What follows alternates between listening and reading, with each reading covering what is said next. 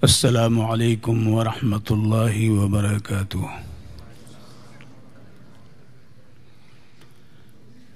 الحمد لله.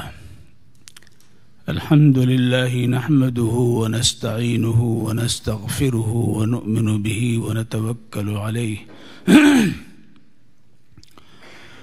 ونعوذ بالله من شرور أنفسنا ومن سيئات أعمالنا. من يهده الله فلا مضل له ومن يضلله فلا هادي له. ونشهد أن لا إله إلا الله وحده لا شريك له. ونشهد أن سيدنا ومولانا وحبيبنا وشفيعنا ونبينا محمدا عبده ورسوله.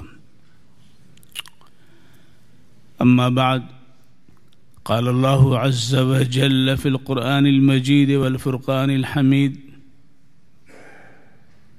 أعوذ بالله من الشيطان الرجيم بسم الله الرحمن الرحيم. لهم دار السلام عند ربهم وهو وليهم بما كانوا يعملون. صدق الله العظيم. اللہ عز و جل کا خاص فضل اور احسان ہے کہ اس نے ہمیں ایک ایسی متع ایک ایسی دولت بے بہا، ایک ایسا گراں قدر سرمایہ، ایس، ایک ایسی قیمتی شے عطا فرمائی ہے جس کا کوئی بدل نہیں ہے۔ اور یہ بھی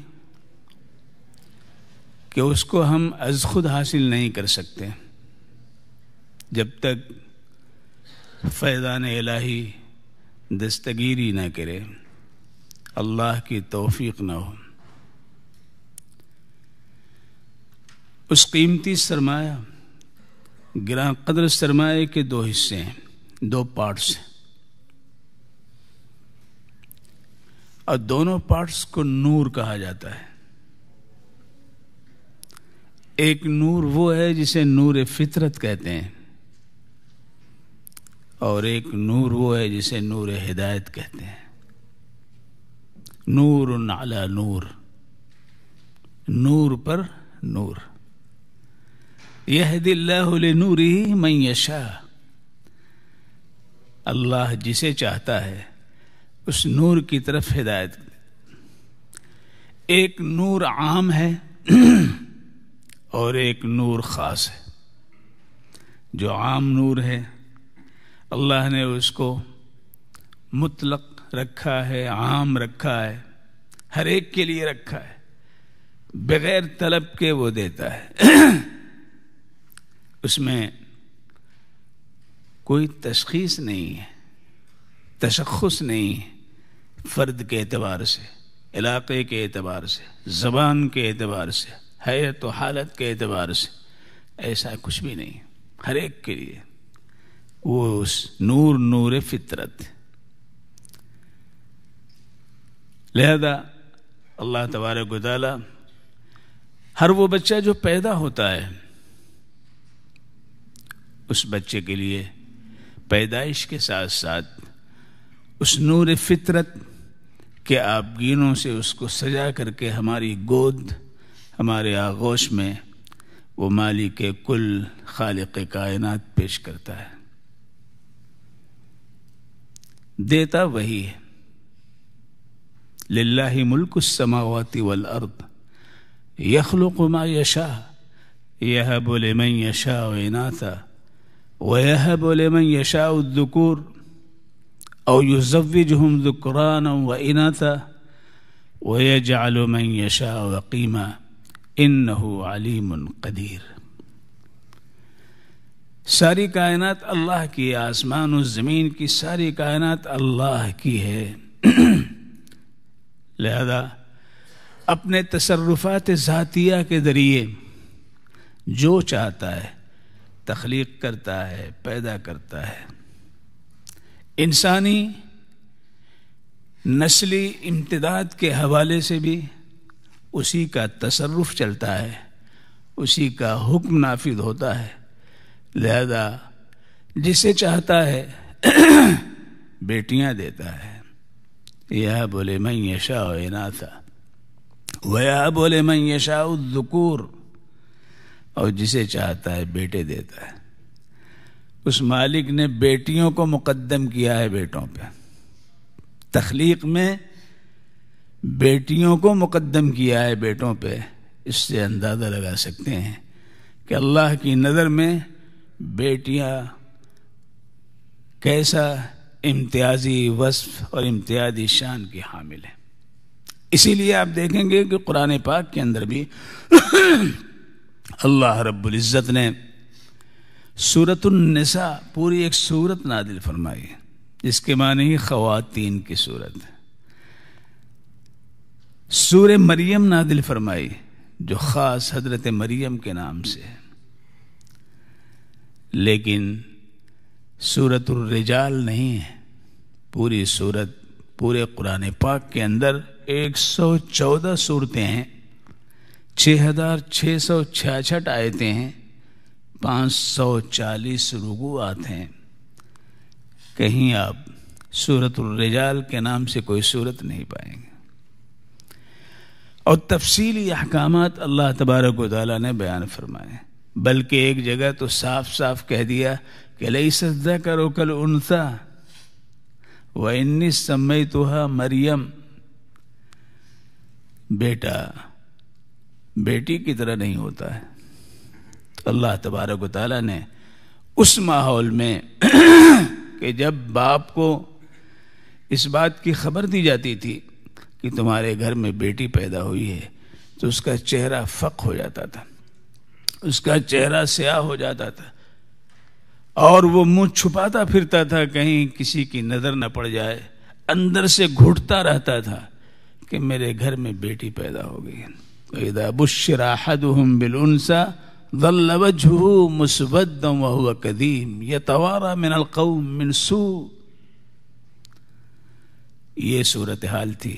ایسے ماحول میں، ایسی فضا میں، ایسے حالات میں اللہ تبارک و تعالی نے اپنا کلام نازل کیا۔ وہ کلام ایک بارگی نہیں دیا اس نے۔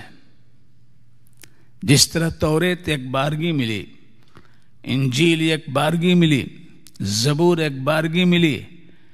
صحف براہیم و موسا ایک سو تین کتابیں جو نازل ہوئی ایک بارگی آئی لیکن اللہ نے اپنا کلام قرآن پاک تیئیس سال کی مدت میں، تیئیس سال کی مدت میں، بارہ سال، پانچ مہینے، تیرہ دن مکہ مکرمہ اور نو سال، نو مہینے، نو دن مدینہ منورہ۔ اس مدت میں اللہ تبارک و تعالیٰ نے قرآن پاک کو نازل کیا۔ کیوں؟ اس لیے کہ یہ صرف کتاب نہیں ہے، بلکہ کلام الہی ہے۔ جب کوئی بندہ اس کو کھولتا ہے، تو وہ صرف کتاب نہیں پڑھتا، بلکہ اللہ رب العزت سے ہم کلام ہوتا ہے۔ انبیاء علیہ مسلاۃ والسلام کے موجودات میں حضرت موسا علی نبی علیہ السلاۃ والسلام ید بیدا جب ہاتھ کو یہاں لے جاتے اور نکالتے تو اس سے روشنی پھوٹتی تھی اور اپنے آسا کو ڈال دیتے تھے تو ازدہا بن جاتا تھا حضرت عیسیٰ علیہ نبی علیہ السلاۃ والسلام قبر پہ کھڑے ہو کے کہتے کم بے اللہ تو مردے قبر سے نکل آتے تھے۔ اور اگر کوئی مبروس آیا، برس میں مبتلا ہے، کوئی بیمار ہے، چلا نہیں جا رہا اس کے ہاتھ، اس کے جسم پہ ہاتھ پھیر دیتے تھے، وہ چنگا ہو جاتا تھا، صحت مند ہو جاتا تھا۔ حضرت داؤد علیہ نبی علیہ السلاۃ والسلام، جس وقت اللہ کی ہم دو ثنا اور مناجات کے ترانے پڑھتے تھے، تو ان کے ساتھ چرند و پرند یہاں تک کہ پہاڑ بھی نغمہ سرا ہو جاتے تھے۔ وہ بھی ذکر میں مشکور ہو جاتے تھے۔ یا جبالو اوبی بھی معاہو الطیر۔ پہاڑوں کو بھی اللہ نے حکم دے رکھا تھا۔ لہن داؤدی ایسا اثر ہوتا تھا جس طرح کوئی اچھا اچھی آواز میں قرآن پاک پڑھتا ہے تو دل دہلنے لگتا ہے۔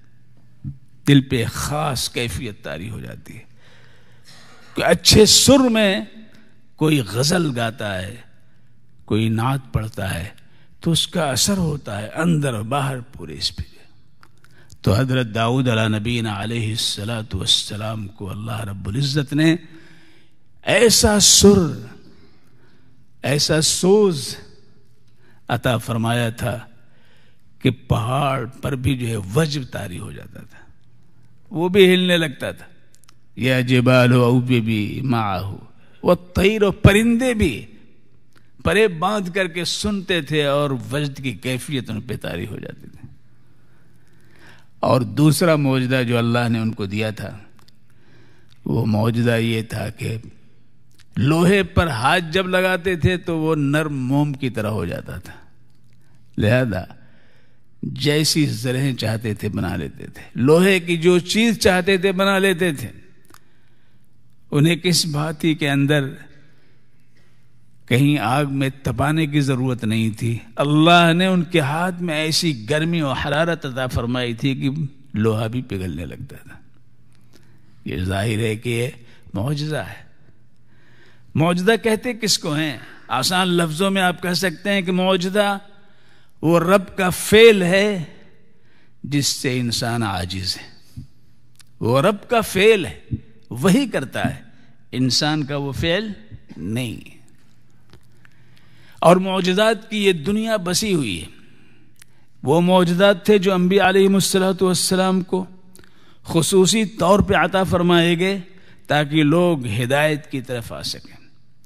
نور فطرت کو فروغ ہو سکے نور فطرت میں گروتھ ہو سکے اور نور ہدایت کے مقام و منزل تک وہ پہنچ سکے۔ لیکن اس کے علاوہ موجودات ربانی کے چہار دانگ عالم میں ذکر بھی ہے اور اس کا مظہر بھی ہے جو ہماری نظروں کے سامنے۔ ہے لہذا آپ دیکھتے ہیں کہ ہمارے سامنے دو قسم کی مخلوق جن کی تخلیق ہوئی۔ ایک تخلیق وہ ہے جسے ہم مصنوعی کہتے ہیں، جسے انسانوں نے بنایا ہے۔ جاپان نے کار بنائی، تو امریکہ نے کہا مجھ سے بہتر کار بنا لیں گے۔ فلاں کمپنی کار بنائی تو اس سے بہتر دوسری کمپنی آ جاتی ہے کہ ہم اس سے بہتر کار بنا لیں گے۔ تو ظاہر ہے یہ موجودہ نہیں ہے۔ چیزیں